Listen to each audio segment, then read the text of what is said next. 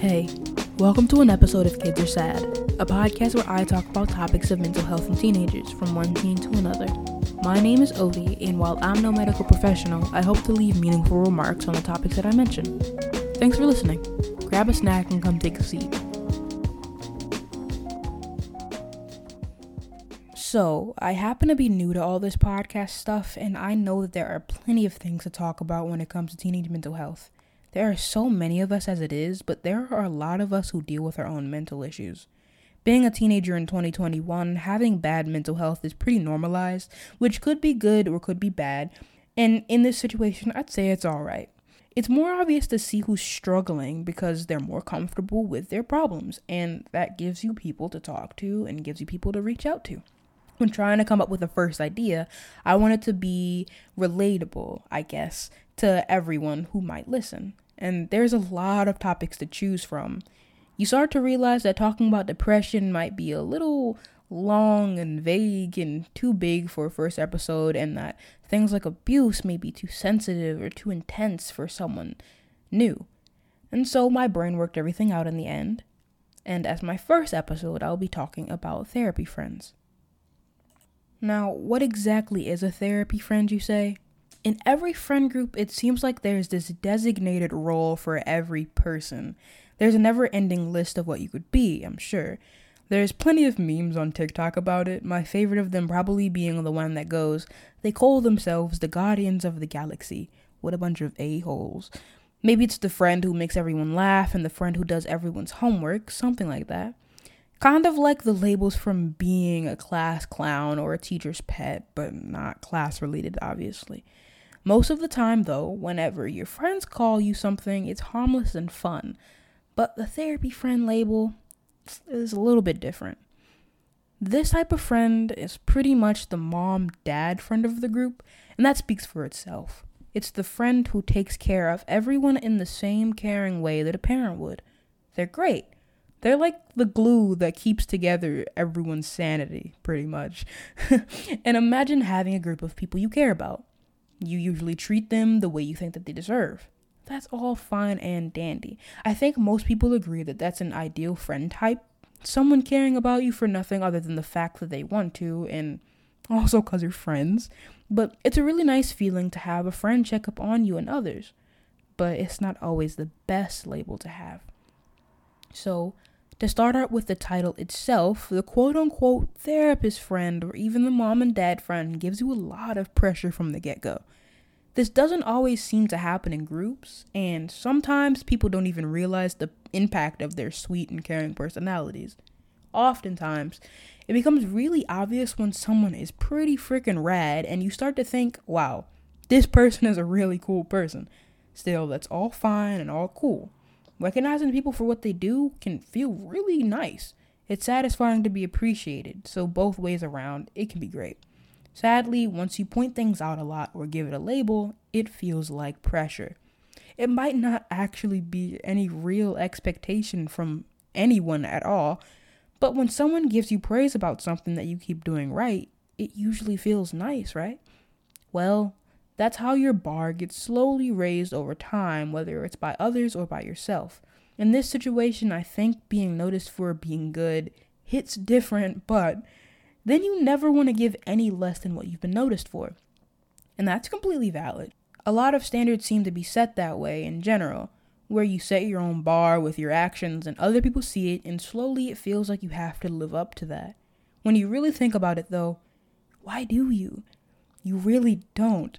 It's so hard to live up to any expectation when you're just a normal human who fluctuates with being successful, and that's okay. Anyways, getting back on track, the label of being the caring friend of the group eh, or something of the sort may make you feel obligated to do something. You can find yourself thinking, what if they think less of me or they need me when you can't live up to what you feel like you should be doing? And that sucks. Giving yourself expectations is so rough. The feeling of letting friends down is never a good one either, and if you think that you might, you're gonna avoid it at all costs. I don't think this is a toxic relationship in any way. No party is exactly aware of the way the other one feels, but that's no fault of deliberate ignorance. People are people and emotions get in the way. That doesn't mean, though, that it shouldn't be addressed.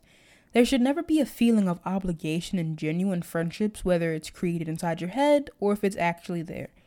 It doesn't benefit anyone in the long run, and those feelings can go south pretty fast. The next problem we've got here is the fact that this friend seems like the happiest and healthiest of everyone. Being happy and healthy is great, that is totally fine. But just like a real therapist or a parent, there might be very few people in that group who actually get behind that person's real emotions. The therapy friend isn't cold or emotionless, though. I myself have found that if I comfort a person, I don't want to bring up any of my own issues ever. Not because I don't trust them, but because you're automatically in a caring mood, and who wants to drop their baggage onto someone who's already hurting? In reality, seeing someone like this is like putting them into a box. This box is making them a person who's permanently sensitive and fragile to problems because they deal with their own. And it makes them a person who doesn't want to hear what you have to say because they're living in their own world. In healthy relationships, this will be even, talking back and forth, or as close as you can get. Realizing that you both have problems and that you can be together healthily is the start of feeling like equals. You have a reliable system all the way around. With a lot of friendships like these, though, you'll see a loop of the therapy friend checking in on everyone and doing whatever things they need to do for others will help them feel better, at least to them. Eventually, people will realize this and talk about it in a good light. For some people, a group of friends might realize that this person is helping all of them after finding, oh, we share similar experiences with this one person. They get the recognition and praise, and that will fuel the drive to keep going. Probably harder than they ever really needed to. Obviously, with friends being friends, someone checks up on them eventually. Unfortunately, they'll find that they can't be truthful about their own problems because of whatever reasoning they have. The therapy friend is permanently fine and doing well. This mindset on its own is dangerous in any dynamic. To feel like you can't talk to anyone about your problems builds up so many things inside of a person. And to be okay on the surface makes it even harder to break that facade. In any case, it's a painful cycle of thoughts to have. This therapy friend can continue to check on people and do what they feel like without having anyone ever realize. Doing this is bound to cause more of someone's inner conflict and is very likely to cause emotional burnout. So, burnout is pretty much when you exhaust yourself, caused by pushing yourself to and likely past your normal limits. Emotionally, you might feel mentally drained. It can feel random, or the cause may be really obvious. When you've exhausted yourself mentally and emotionally, it becomes hard to do just about anything. Focusing on things and doing work might be hard, but in this situation, so is empathy. Burning yourself out can make it hard to care about people. This is in no way out of being cold, but the exact opposite. Your brain tries to delete the stressor, and you may feel incapable of dealing with people for a little while. Personally, experiencing emotional burnout happens in tiny spurts for me. Sometimes I'll notice that I don't care about anything that happens to anyone around me, including myself. Or in smaller situations, I can feel myself being a little less worried and a little more thoughtless. Burnout can be really common and might be overlooked as having a bad day or a bad week. There's more gateways that can open from emotionally tiring out increased problems with depression, anxiety, and literally any other mental issues you have can start popping up. For our dear therapy friend here, this can be the start of some pretty bad mental health. Imagine not feeling like you can talk to people about your problems and still helping everyone out. You burn yourself out, push through it, and start all over again. And a lot of people don't have to imagine. Clearly, this wouldn't be helpful for anyone, and bottling things up and exploding all by yourself will lead you nowhere but down. Now, there is no specific person that I can target this episode to, but it feels best to reassure anyone listening that this is valid. To be the kind of friend who cares too much is completely understandable. In some cases, some people had no friends before and feel like they need to make people feel as good as possible in order to be liked. Some people weren't treated in the ways they wanted to be, and so they push it over to the people they love for some kind of balance. Some people grow up with the need or want to be a good person, and maybe they feel like they're better people. All of these things and the infinitely more possibilities behind it are normal and understandable. The cycle of caring for people with no care for yourself, though, that isn't okay. For so many people, it can feel like pushing a boulder to the top of Mount Everest just to try to get your thoughts to flow from your brain and out of your mouth and there's never any reason to rush your own needs. When you can't do something, there's chances to try again when you're ready. Something I believe in true friendships is that you should feel like you're safe, understood equals. It isn't hard to believe things that are fabricated from the inside of your brain, but it shouldn't feel like there are unresolved tensions, unspoken obligations, or jealousy and anger. Nonetheless, humans are humans, and we all are emotional at some point or another, no matter how annoying that is. A friendship where you can only care for others but don't manage to get that in return is not a type that is healthy for anyone, and if it can be stopped, it should be.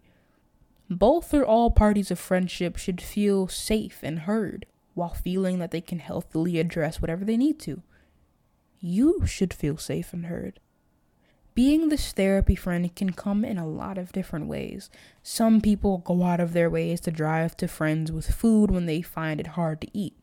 They might send self care baskets and write an essay on how good someone is when that person feels bad. They might call people for hours and let anyone cry on their shoulder. Some people just check up on everyone more than the rest do. They might be able to get behind the walls of their friends and give people a safe space to vent. They might be just a silent listener on the other side of a phone call, or the random text of encouragement throughout the week when no one else seems to be there to fill those spots. A lot of people are extremely caring without noticing it. You don't have to think you're tooting your own horn when you figure out that you're one of those people. It's good to be caring, but hopefully it may spark a notice in a lot of people when they realize that it isn't as balanced toward themselves as it is towards others. By the way, this can without a doubt happen in romantic relationships. One person may feel safe with the other person and be the first to let go of their baggage and be vulnerable. When you love someone really intimately, it might feel really wrong or gross to reveal the fact that you have issues. But of course, that shouldn't be the case because two people who are close like that will eventually want to connect in that way. It makes sense, of course, to want a good view of yourself from the person that you see so lovingly. Being vulnerable is natural. Being emotional is natural. Ranting and crying and being sad, all of that is natural. It should never feel wrong to express yourself. I've thought for the longest, maybe because I heard it somewhere else, that you should never feel wrong about literally just existing. As a plus to that, if you think a certain way about everyone and you happen to be the only exception to that rule, your thinking might be a little bit off. Everyone needs support at some point and that's always all right. Now, to the people who believe that they might have therapy friends, this is the time to listen up. I'm sure you appreciate your friends and you don't want them to deal with these kinds of problems alone. The best way to be careful is to never assume. It never helps to assume that someone's doing fine, just as you shouldn't assume that someone is in a bad mood. It's always bound to lead to confusion, and sometimes it's simply just annoying to have people tell you how you feel. Reassuring that it's okay to not be okay is absolutely delightful, I'm telling you. When someone checks up on you and doesn't give you more than an I'm okay, that's fine. Some people are really just okay. But it will never not be helpful to mention that if they aren't, that you'll be there just the same way they are for you. Because that's how you want your friendship to be. Because thoughts like these can be deep set and really, really stuck, it might take a while for someone to build up the confidence to actually speak. And consistency at some level will drill in the fact that whoever you are reassuring is really being cared about and heard. There's no need to be pushy, but a kind reminder that there's someone to turn to if anything is needed is always a good feeling. To both sides of the story, the therapy friends and their friends, things will be okay. Good friendships will work out and people will grow as they need. Check in on whoever you think might be your therapy friend, or literally all of them. Not out of the need to be one, of course, but to show that you really do care. And to therapy friends themselves, you aren't alone with your mind. There are people who care and will be there, and you can take your time to be okay with that. I think I wanted to make this a topic because I know that I was inspired to make a podcast based off of therapy friends. Not exactly very specific, but the thought of a bunch of groups of mentally ill teenagers helping other mentally ill teenagers is kind of something that gets my brain thinking. And I know that I find myself trying to be a safe space for people. I would kill for all of my friends to be happy and content. In my head, I notice that it isn't all sunshine and rainbows, and that it does have an impact on mental health. Even more importantly to me, I know I have friends who will check up on me and everyone else and then proceed to be constantly okay. And it would definitely matter to me to find out that any of them were stuck in a one sided street like that. Friendships will never cease to be such an important thing to me, and I pride myself with that. This may be on the shorter length of episodes because understanding my own comfortability as well as any listeners who may stumble across me is still in the works. I don't want to make anything too long or too drawn out or too short. But either way, every second of what I say is meant to be genuine thoughts because who needs an hour long episode that means nothing? I'd prefer five minutes of tasteful words, and I'm sure a lot of other people do. So eventually, I'll be sure. Well, that's all for this episode of Kids Are Sad. Thanks for staying to listen. Check me out on Instagram at Witherfork and keep a lookout for any social media or podcast related updates. Stay healthy, stay hydrated, stay swag, and hopefully I'll catch you again in another episode. Bye!